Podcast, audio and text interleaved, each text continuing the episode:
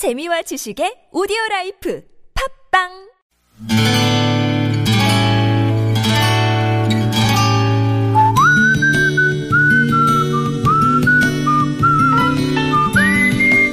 여러분 기억 속에서 여전히 반짝거리는 한 사람, 그 사람과의 추억을 떠올려보는 시간, 당신이라는 참 좋은 사람.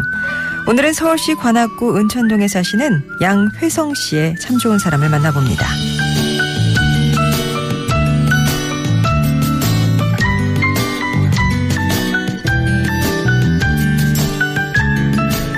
삼 년 전 저는 마흔이 넘어 초임으로 서울 신남성초등학교 행정실에 발령받았습니다. 나이도 적지 않았고 또 맡은 일이 학교 회계라 적응한 데 무척 힘이 들었죠. 그래서인지 매일 아침 눈을 뜨면 부담감에 마음이 무거웠습니다. 오늘은 또 얼마나 핀잔을 듣게 될까? 언제쯤 일이 손에 익을까? 제게 출근길은 늘 그렇게 암담한 심정으로 시작하는 한숨 가득한 근심길이었습니다. 얼마나 일을 못했냐면요. 똑같은 질문을 어제 하고 오늘 또 하고 아침에 한 일을 기억 못하고 오후에 또 하고 결국 저는 정말 난 바보구나, 이 일은 내 일이 아니야 하는 확신을 갖게 됐죠. 그런데 그즘 고맙게도 제게 먼저 다가와준 친구가 있었습니다.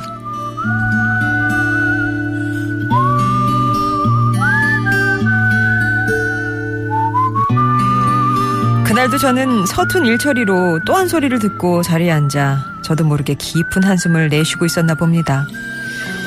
그런데 바로 옆자리에서 같이 일하는 선생님 한 분이 잠시 커피 한 잔 하자시더군요. 수업 중이라 아무도 없는 운동장을 바라보며 그분이 꺼낸 얘기는 이랬습니다. 당신도 결혼으로 교사를 그만두고 애 키우다 나이 마흔에 다시 학교 행정실로 들어왔었다고요. 그러면서 담담히 지난날 서툰 일에 적응하느라 힘들었지만 포기하지 않았다 하면서 모르는 거 있으면 물어보라고 하셨죠. 그날 제 한숨의 의미를 읽어주시고 먼저 손을 내밀어 주었던 좋은 스승이자 이십 년 나이 차이를 뛰어넘어 친구가 되어준 조명숙 씨. 저는 당신이라는 참 좋은 사람 덕분에 지금껏 잘 버티고 있습니다.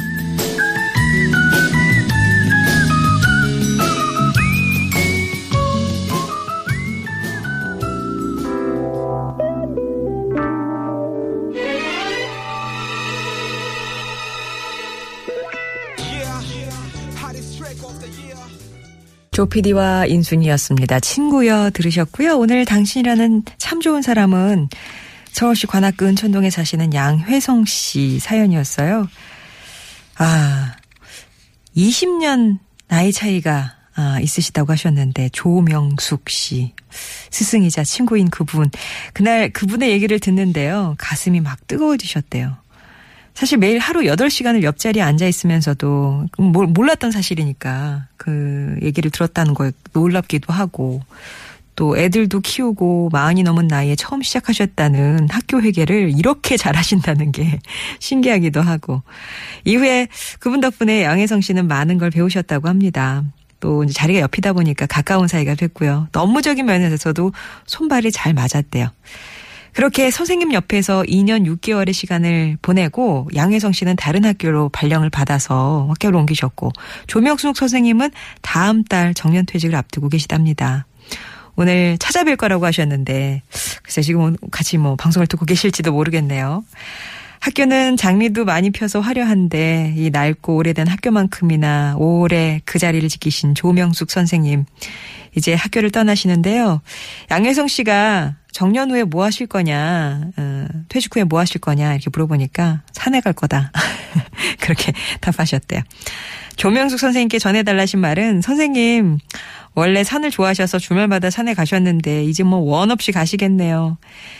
선생님은 제게 든든한 산 같은 존재였습니다. 덕분에 지금까지 잘 버티고 왔던 거 감사하고요. 그리고 정년 퇴임 진심으로 축하드려요. 수고 많으셨습니다. 라는 말씀이었습니다. 양회성 씨께는 바달비에서 식사권 보내드릴게요. 같이 맛있게 드셨으면 좋겠네요. 송정의 좋은 사람들 삼 부는 이렇게 여러분 추억 속에 당신이라는 참 좋은 사람 사연선으로 함께합니다. 여러분 인생에 크고 작은 영향을 줬던 사람과의 소중한 추억들 얘기 들려주세요. 오십 원의 유료 문자 메시지 우물정 공구오일 번이나 무료 모바일 메신저 카카오톡 이용하시면 되겠고요.